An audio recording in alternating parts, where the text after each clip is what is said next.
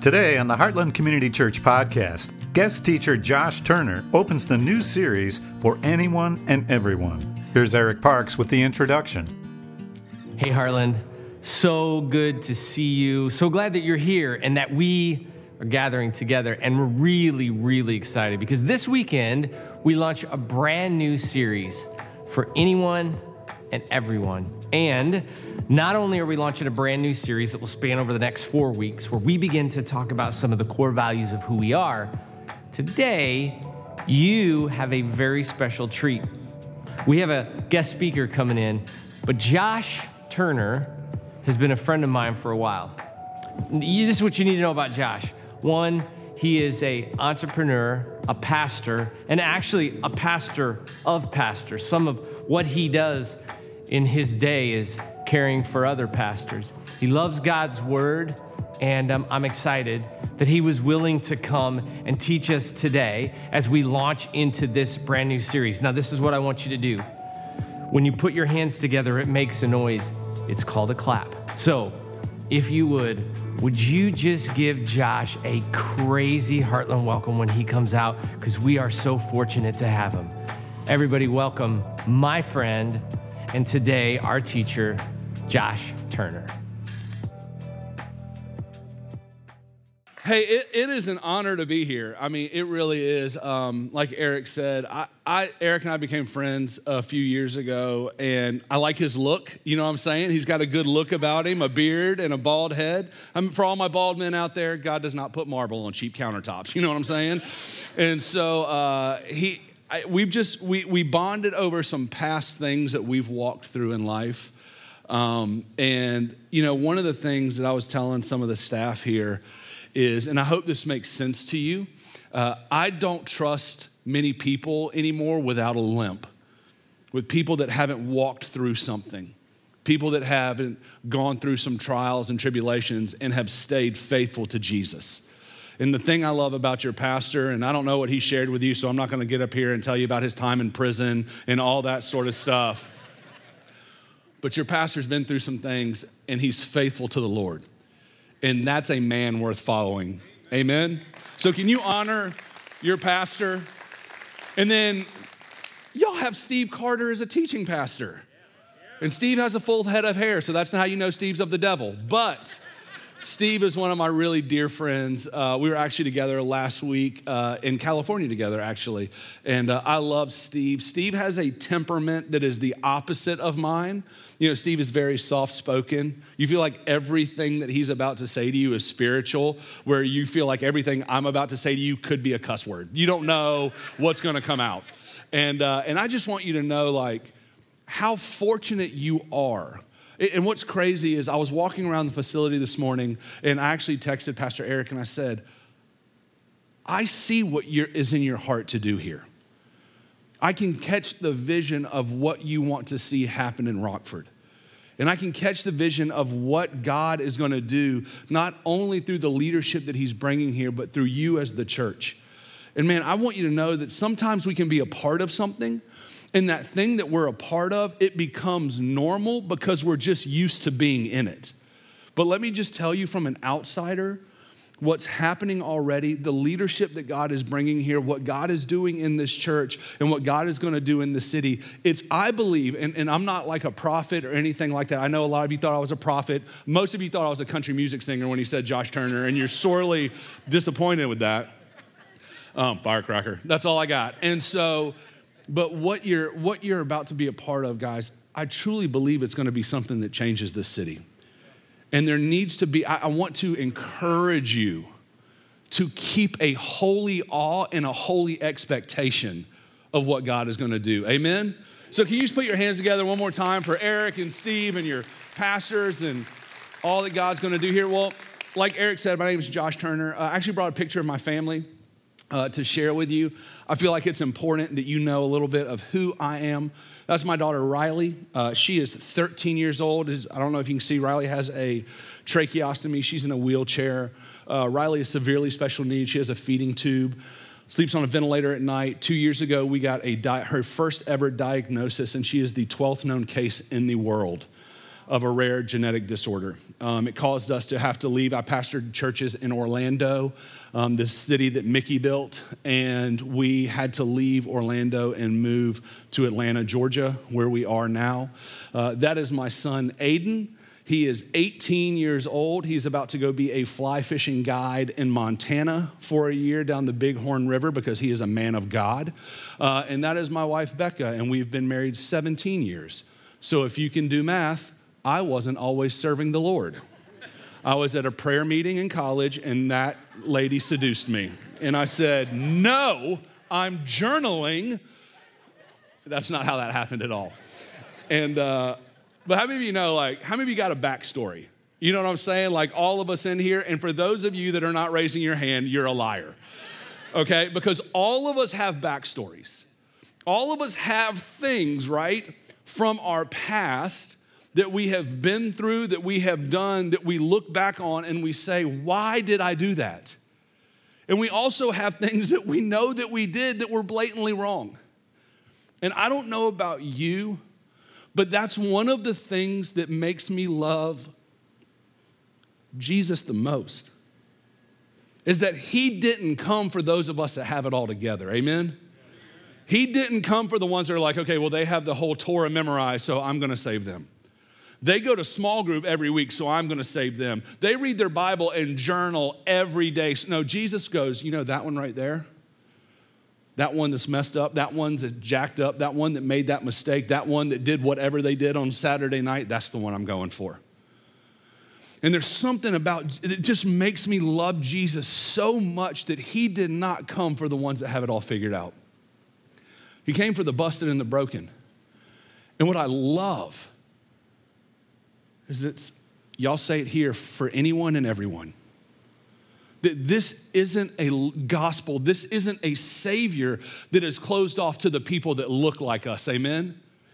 This gospel is not closed off to the people who uh, have it all figured out, who are holier than we are. This is a gospel and this is a savior that is for anyone and for everyone. And every single one of us in this room, the beautiful thing is we are in anyone and everyone. All of us in here, we represent that type of person. And what's so cool is once you become a follower of Jesus Christ, now it's our job to go out into the city of Rockford and look for the anyones and everyone's. Let me tell you how God is gonna change people's lives in this city. God is gonna use you to change people's lives in this city. God is gonna, He could have rocks cry out, He could have anything happen that He wanted to, but God has decided on this side of eternity, one of the main things that He is gonna do to help people come to know His Son, Jesus Christ, is He's gonna use you. And I don't know about you, that is the most amazing thing in the world to me because I don't I still know what lurks in my heart. Like, I know that when I got cut off in Chicago traffic, which is of the devil driving out here, that I wanted to tell people things that weren't of the Lord. Anybody else? Nobody? Everybody's good? Cool? Yeah. Nobody in here road rage a little bit? Sir, I know you. No, I'm just playing. I do. Um, it's an anyone and everyone. And so here's what I want to do this morning. Uh, I just want to drill down on that. And my prayer, and I was praying for you this morning, is that some of you in here this morning, that you would take a step and that you would realize is that you are an anyone and everyone that Jesus Christ came to this earth, died on a cross for to save. And I'm gonna give you a chance at the end of the service to respond to Jesus Christ as your Lord and Savior. But then for those of us in here that know Jesus and that have a relationship with Him, my prayer is that the Holy Spirit would speak to you and something would happen inside of you. That you would leave these doors ready to charge hell with water pistols to go get every person in Rockford that does not yet know about the grace and the mercy and the love of Jesus and to be a witness for him. And I'm not saying being a weird Christian. We all know weird Christians, right? Where you meet him, you're like, okay, you're psycho, and you leave. I'm talking being the hands and feet and showing the love of Jesus in a way that makes Jesus compelling to people. And so, the way that we're gonna do that this morning is we're gonna look at Luke 15. So, if you have your Bibles, I want you to turn with me to Luke 15. If you take notes, I want you to take notes because if you take notes, you get to pick where you live in heaven, okay? That's a rule. It's in the book of Second Hesitations. And so, So I want you to take notes because my prayer is is that through looking at Luke 15, which I believe is one of the most beautiful pictures in the entire gospel of the heart of Jesus for anyone and everyone. And for those of you that are sitting in here that yet don't know the Lord as your Savior, I pray that through the power of the Holy Spirit, God would speak to you and you would be sitting there being like, I'm that person. I'm not anyone. I'm not everyone. And those of you that are saved, that you would be like, now it's time for me to go find the anyone and everyone's. Guys, let's just be, let's just be honest. Do you know how many people are hurting in this world right now? Do you know how many people are broken right now? Do you know how many people are trying to figure out what they do in this situation or how they continue to live through whatever crisis America is, is on on this day and age?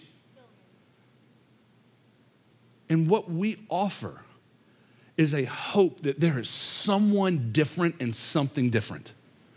We have the greatest message in the world. We have the hope that the world needs, especially in this moment. I mean, my God, look at the presidential election we just went through. And I'm not picking sides or saying sides or any of that sort of stuff, but that thing was crazy. And there are people that their lives are reeling because they put their hope in men. Listen, whatever you put your hope in, if it is not Jesus Christ, at the end of the day, it's gonna let you down and we get to tell them about Jesus.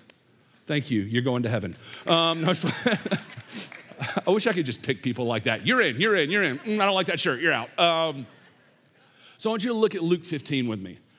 And we're going to go through this entire chapter this morning. So, for the next two hours, I want you to really know we're going to go through this entire chapter this morning because I believe it's a beautiful picture of the heart of Jesus. And I love the way it starts Luke 15, verses 1 and 2. Tax collectors and other notorious sinners often came to listen to Jesus teach. This made the Pharisees and teachers of religious law complain that he was associating with such sinful people and even eating with them. The reason that I love the way that this starts is that it says notorious sinners. You know what it means to be a notorious sinner? You are so good at sinning, you are known for your sinning. That's what it means to be a notorious sinner, that you're so good at it that you're actually known by your sin. It makes me think of the way I grew up. I don't know how you grew up. Uh, there were certain people when I was a, a, a, young man that my mother and father would not let me hang out with because they knew that that person acted the fool. And I'd be like, hey, mom, I'm gonna go hang out with Adam. She's like, no, you're not hanging out with Adam because if you go hang out with Adam, I'm gonna have to whip that behind when you get home because Adam's known for getting into trouble. And I know that if you go hang out with Adam, you're going to get yourself in trouble. See, Adam was known by his reputation of the stupid things that he did. And some of you may be like, well, we never had that kid. Uh, I have news for you. You were that kid. if your parents didn't say that about anybody else, somebody else's parents were saying it about you. So, Jesus, there's something about Jesus that notorious sinners wanted to be around him. I love that. Because people who are sinning and far away from the Lord, they usually don't want to be around people that make them feel worse about themselves. So there was something about Jesus that when lost, broken, and hurting people were around him, they wanted to be more around him. They were drawn to, those are the type of Christians that we need to be. Those are the type of people that go out and get the anyone's and everyone's, that when people see us, they look at us, even if they are a notorious sinner, and they say, man, there's something different about that person. There's something different about the way that they live their lives. I love that there's something about Jesus so much that the people who are known for their sinning were like, I want to be around that guy. Now, what also gets me about this verse is the religious leaders couldn't stand it. They were upset about it. They were mad about it. And that's one of the things that, you know, as Christians, we're really good at judging people who sin differently than we do. That was a good statement. Um, and so, like, it's one of those moments where, as the religious leaders, they're looking at it and they're saying, why does he hang out with those type of he should be with us. He should act like us. Those people that he surrounds himself with they should be like us. They should be hanging i love that the christians the, the religious leaders the pharisees in that moment they were so bothered by the fact that Jesus was not only hanging out with tax collectors and notorious sinners, that he is even eating with them. So then it goes on. So this is what I love. This when I read the Bible, I kind of always picture it like in the setting. You know, sometimes I think we read the Bible, we can become so familiar with it that we actually forget that these are real moments that are happening. So, Jesus in this moment, he is eating with tax collectors and sinners. The Pharisees are standing around looking at this, being like, I can't believe he's eating with that guy. Do you know what that guy did? And the other Pharisees like, yo, we all know what that guy did. And Jesus hears them complaining. So, what he is about to say to them, the rest of Luke 15, is actually a response to their complaining that he is hanging out with notorious sinners. So they're complaining, and I think Jesus goes, Hey, boys, I, I got some stories for you. You don't like that I'm hanging out with these people? Is bothering you that I'm actually eating with them? Well, let me tell you a story. He goes on, verse 3. So Jesus told them this story. If a man has a hundred sheep and one of them gets lost, what will he do? Won't he leave the 99 others in the wilderness and go search for the one that is lost until he finds it? And then when he has found it, he will joyfully carry it home on his shoulders. When he arrives, he will call together his friends and neighbors, saying, Rejoice with me because I have found my lost sheep. In the same way, there is more joy in heaven over one lost sinner who repents and returns to God than over 99 others who are righteous and haven't strayed away. The thing that I love about this is what it shows is Jesus is showing a picture that the good shepherd, he's not in a passive search for things that are lost, he's in an active search that he doesn't just stand back with the rest of the flock and say, That sheep will return. And you have to understand, sheep were notoriously dumb animals. Like I was, I was studying shepherding and, and sheep for a sermon I was writing one time, and they said that sheep are so dumb that they'll just follow each other. And if one walks off of a cliff and dies, the other idiots will just follow that one sheep off the ledge. So I can imagine Jesus saying there's an active search going on, that we're not just looking for a passive search. And I'm sure the Pharisees in this moment are going, well, yeah, they're dumb animals. You have to actively search for them, you have to actively go after them. But the thing that I love about this is that Jesus is painting a picture that when something is lost, I don't just stand back. I don't just wait for it to return. I actually go and look for it. So every person that is out in Rockford, every person on this side of eternity, for some of you that are sitting in here, that you feel far away from the Lord right now and you don't know what to do with it, I want you to know that there is a good shepherd, that he is not passively waiting for you to return to him, that he is actively searching for you that He is coming after you, that He is going after you, that He's not just, He loves you too much. And it doesn't matter that 99 are saved and that we're, listen, it doesn't matter that we're all sitting in here. Jesus is searching for the ones that aren't here yet. Jesus is searching for the ones that haven't known His grace, His mercy, and His love. So Jesus paints this picture that there's an active search. I can imagine the Pharisees going, okay, cool, cool, cool, cool, cool, cool, cool, cool. Okay. Jesus goes, I got another story for you. He goes on. Or suppose a woman has 10 silver coins and loses one. Won't she light a lamp and sweep the entire house and search carefully until she finds it? And when she finds it, will she call in her friends and neighbors and say, Rejoice with me because I have found my lost coin? In the same way, there's, there's joy in the presence of God's angels when one sinner repents. If you have your Bibles um, or your what your iPhone, I want you to underline, highlight the, the phrase search carefully. Because this is the difference. So, Jesus on the first one says there's an active search going on. But on this one, Jesus takes a step further. He says, yes, there's an active search going on, but there's not just an active search, there's a careful search, there's a diligent search. There's a search. Jesus is painting the picture. There is a search that is going on that this woman's actually not going to quit until she finds the thing that she's looking for. And this is what Jesus is trying to explain to them. I am the shepherd looking for the sheep. I am the woman looking for the coin. I'm going to actively search and I'm going to search in a way until I find them. I'm not going to stop. And I get this. I get this point because I don't, my, my wife makes fun of me uh, all the time about this, and y'all need to pray for her. She needs salvation. But I, my wife makes fun of me about this all the time. Um, I'm, I'm, I'm big into the outdoors and hunting and fishing. And I know y'all looked at me and you were like, that's a man. Um, that wasn't a joke. Um, and, and I'll lose things from time to time. I'll lose a pocket knife, I'll lose my binoculars, I'll lose whatever the case may be. And there's something about it where I can't stop looking for the thing that I have lost till I find it. My wife's like, you you have some problems. And I'm like, I know I have problems. That's why I go to counseling. But like, it's one of those things that I feel like something's missing. I feel like something's not complete. And actually, what it makes me think of is a couple of months ago, um, my wife came to me uh, and said, I have to tell you something. I said, okay. And as men, we know that usually doesn't land next with, I love you so much. Like, you know what I mean? Like when your wife says that to you. She says, I have to tell you something. I said, okay. She goes, I can't find any of my wedding rings. And I said, okay, well, I've been trying to get out of this marriage for a long time. That's step one. I did not say that. That is ridiculous. So,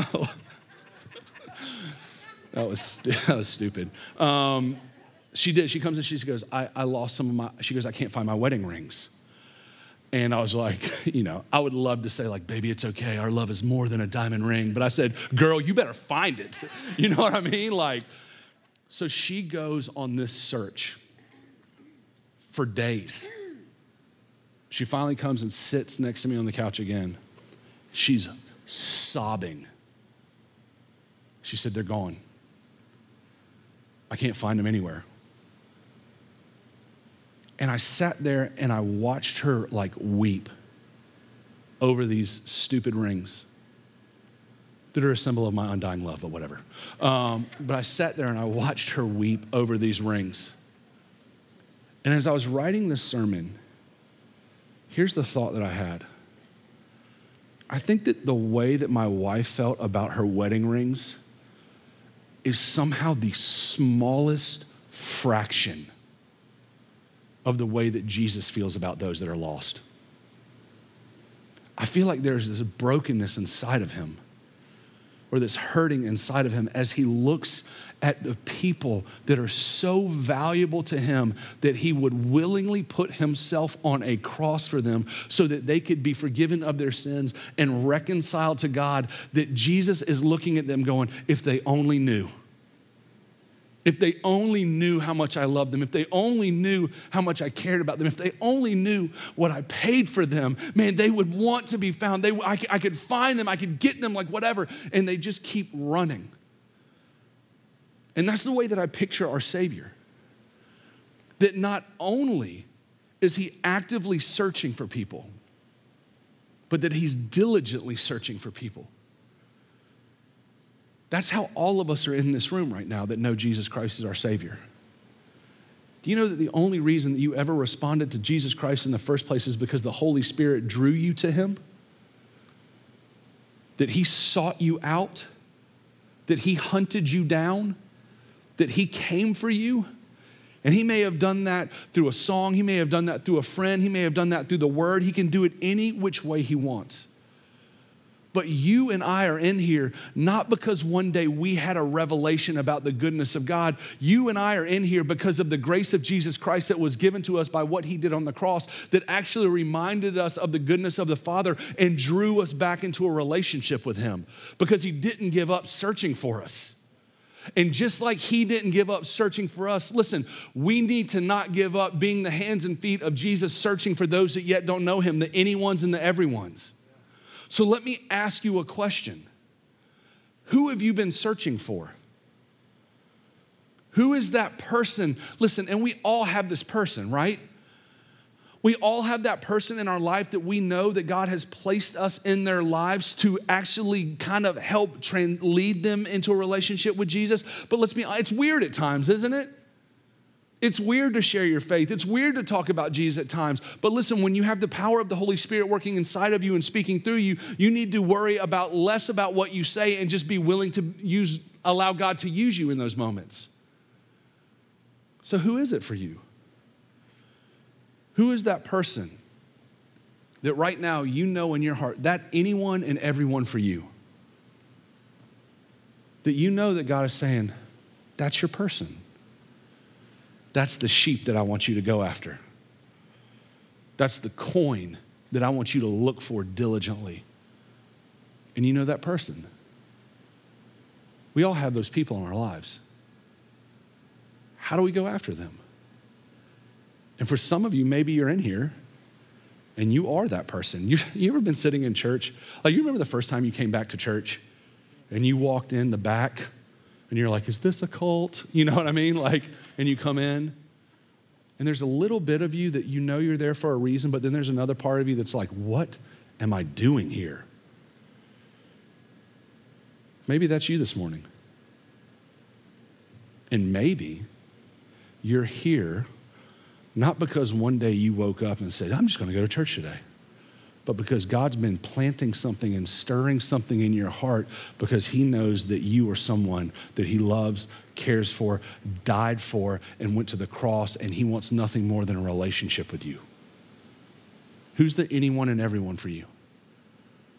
And I think in this moment, the Pharisees are like, okay, listen, Jesus, we get it. Sheep are dumb, they get lost. The coin, it got lost on accident. And I think these are the moments, this is the way I always picture it. It's like the movies. Jesus goes, Oh, I got one more story for you. I actually have a story for you. It's not about a dumb animal or an accidentally lost coin. This is actually a story about a son who gets lost on purpose. He does it on purpose. So if you have your Bibles, look with me at Luke 11. To illustrate the point further, I love that he's just talking to the Pharisees, the judgmental Pharisees. One story, two stories. He goes to this one. To illustrate the point further, Jesus told him this story. A man had two sons. The younger son told his father, I want my share of your estate now before you die. So his father agreed to divide his wealth between his sons. A few days later, his, this younger son packed all his belongings and moved to a distant land, and there he wasted all his money in wild living. About the time his money ran out, a great famine swept over the land and he began to starve.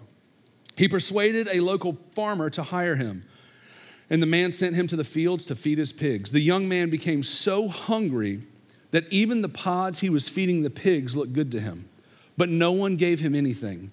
When he finally came to his senses, he said to himself, At home, even the hired servants have food enough to spare, and here I am dying of hunger. I will go home to my father and say, Father, I love this part right here because I think what the son is doing is he's planning his speech.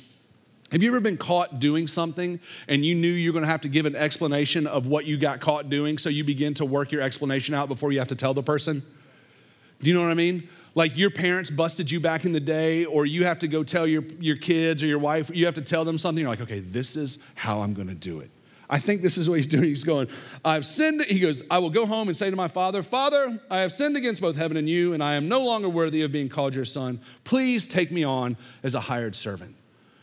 So here's what you have to understand just from these few verses right here. In modern times, what the son is doing to the father is basically this Dad, I don't care whether you're alive or dead. I want what's mine, give it to me he's dishonoring his father in a massive way. And these are the moments where I think the Pharisees are like, oh, this is gonna be a good one. The dad's gonna be so ticked off. He's gonna be so mad. So then the son gets his inheritance he gets his gifts, and the Bible says he sets off for a distant land and he blows it all in wild living. So let me say it this way He takes the gifts the Father gives him, he sets off far away from the Father's heart, and he squanders his gifts. He uses the gifts inappropriately. Has anybody in here ever used the gifts that God has given you inappropriately? Have you ever taken the tongue and the ability to speak that the Lord has given you and used it inappropriately? For seven years, we spoke sign language at our house with our daughter. And then one day, miraculously, she started speaking. And she immediately used it. No, like, but that's one of those things like, she's taken a gift, she has a gift that God has given her, and I understand what it is to not have that gift. But a lot of us, what we end up doing is we take in the gifts that God has given us and we go away far from the Lord and we misuse the gifts. And then often what happens is much like the son, we find ourselves doing something we thought we would never do. Now, this son is having to tend pigs. Now, to us, that doesn't seem like a big deal.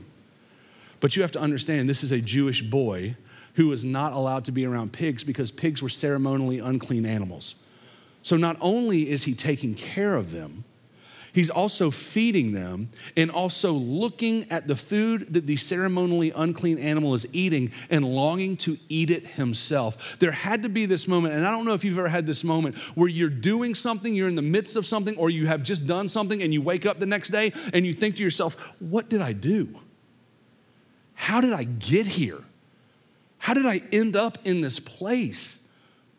And this son, in this moment, I think he has this realization listen to me.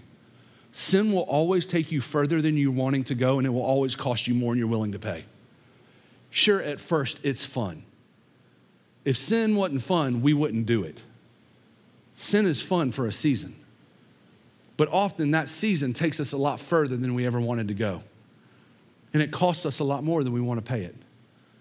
So, in this moment, this son, he is in this pigsty and he's eating it. And by the grace of God, just like for so many of us in here, we remember the Father's goodness. He goes, I'm going to go home. And I'm just going to be a servant. That's all I'm going to do. And this is the moment where I think the Pharisees are so much like, I can't wait to see what the Father does when the Son returns home. And I think that's a lot of the times our, our thoughts about God. That when we screw up and we mess up, that God's sitting up in heaven just being like, come on back. Yeah, come on. And somehow we end up mistaking God for Zeus. That he's just sitting up there with a handful of lightning bolts.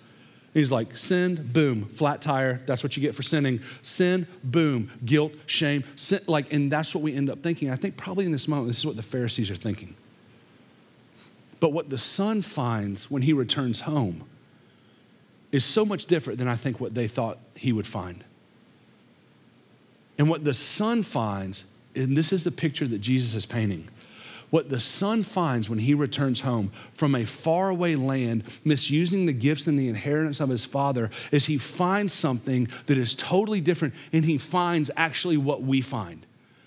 And he finds what anyone and everyone outside of these walls finds. So here's what I'm doing. I'll give you three things real quick. The son finds when he returns home. The first thing the son finds when he returns home is he finds a father that was waiting. Verse 20. So he returned home to his father, and while he was still a long way off, his father saw him coming. Most often, the way that you see something from a long way off is you see it because you're looking for it.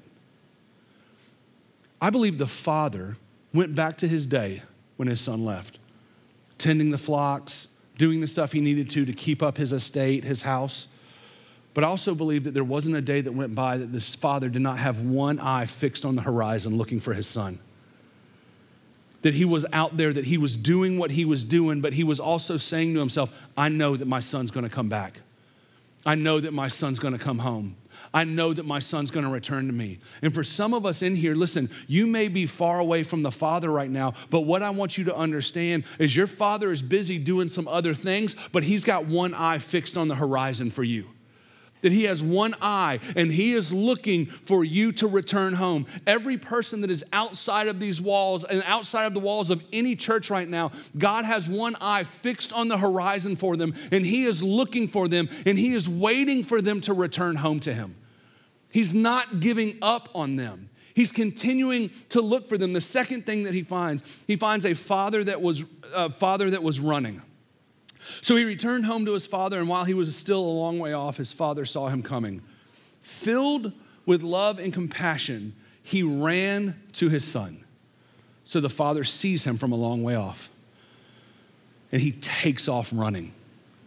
Now, once again, right off the bat, you have to understand that in this time, it was very undignified for a man to run. I don't run because I like tacos, not because it's undignified.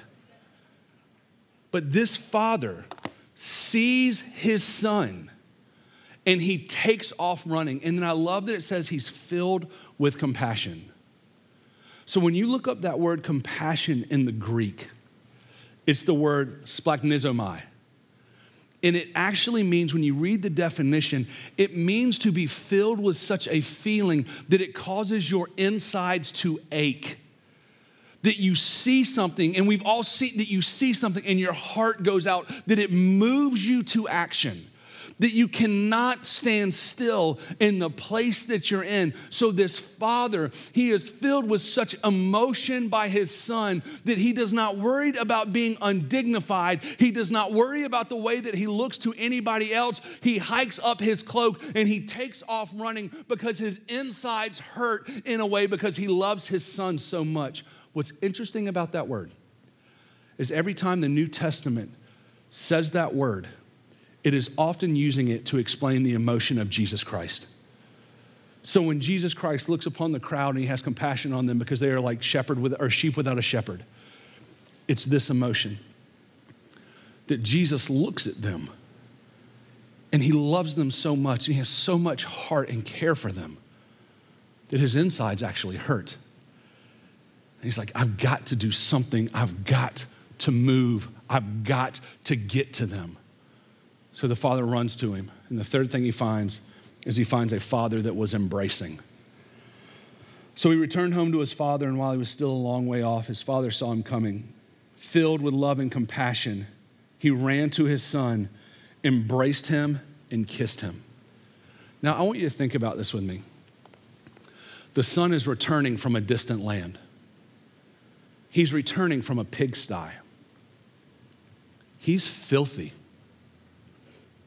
He's dirty.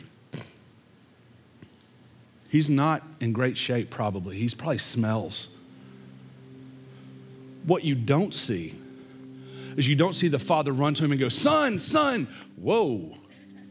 You go clean yourself up first, and then I'll embrace you. You go, you know what, son? You go wash up. You wash all that funk off of you. You wash all of that grime off of you. You wash all those bad mistakes off of you. And son, then I'll actually hug you. Son, then I'll actually embrace you. You know, the Bible says that in his filth, in his dirt, coming from a pigsty, traveling from a far way off, the father grabs him and the word, he kisses him fervently. That's the word where he kisses him. It actually means the word in Greek kataphileo, which means to kiss fervently, to cover in kisses. So this dad, please hear me.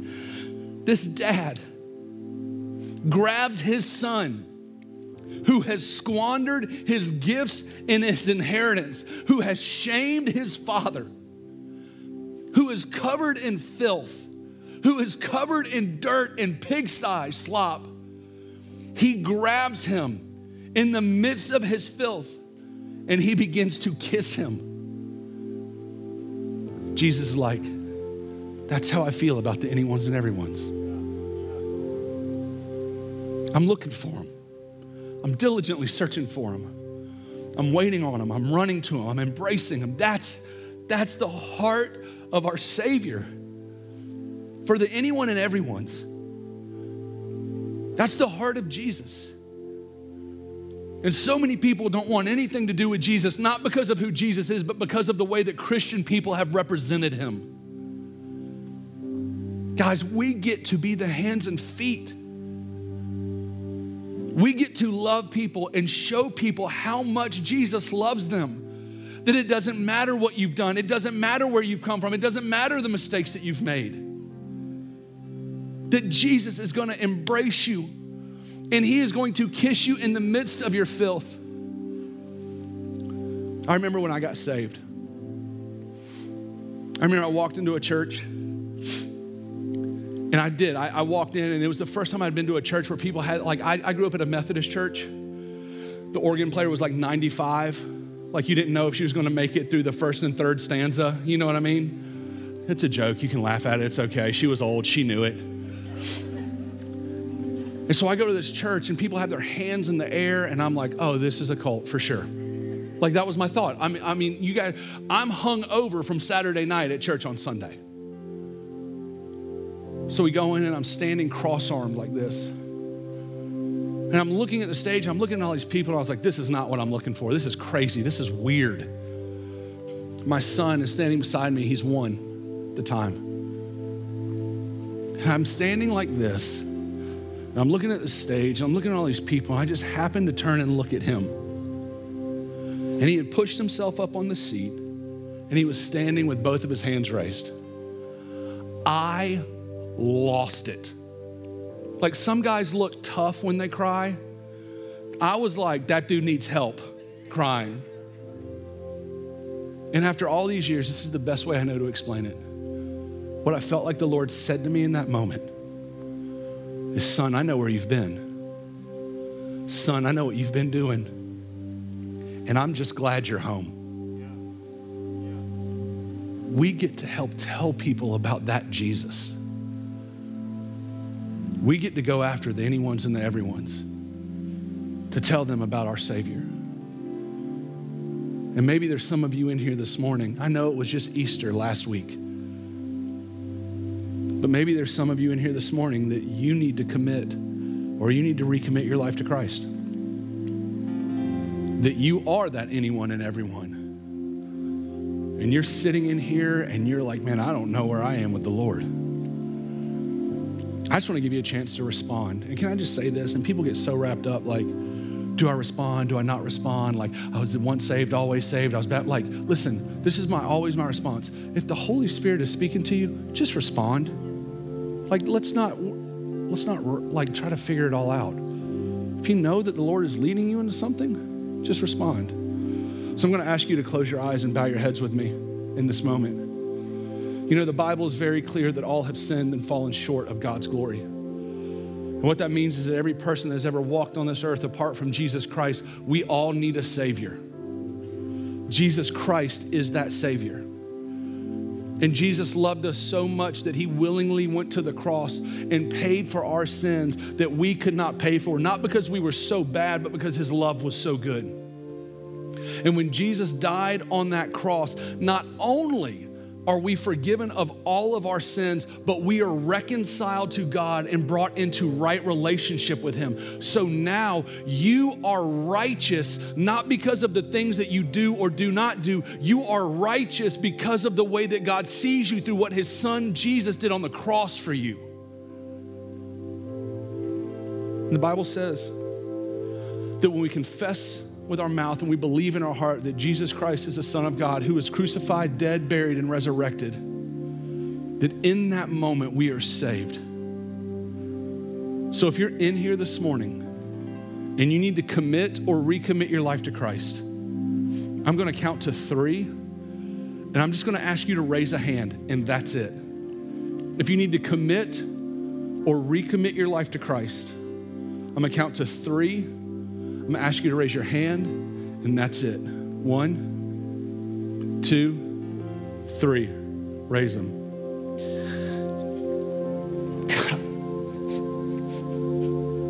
There's lots of hands. Lord, you are a you are a good God. God, we thank you for your son Jesus. God, we thank you that you don't give up on us. Even when some of us give up on ourselves. We thank you that right now in this moment, the Holy Spirit is moving, and God, that you have drawn people to repentance and you have drawn people to salvation.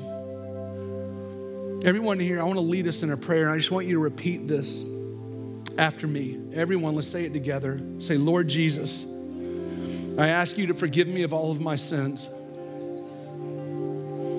Right now, I just confess with my mouth and I believe in my heart that you are the Son of God, that you were crucified, dead, buried, and resurrected for me. Save me, Jesus. In your holy name, amen. Come on, guys, can we put our hands together for everyone that got me? That just received Jesus. I'm gonna end with this and we're gonna stand up and go into a song. Everyone in here, now that you're found, it's time to go find. It's time to go after the anyone's and the everyone's. And know that God is going to work through you and move through you as you allow Him to make you His hands and feet. Amen. Hey, let's stand to our feet. We're going to one song of worship. I'm just going to pray over you. God, I thank you so much for this morning. Thank you, God, for what you did. Thank you for every person in this room. We thank you for salvation. And God, we pray that as we leave here, God, that you would bring to mind the people that you have pulled us into relationship with so that we would help them to better know your son, Jesus.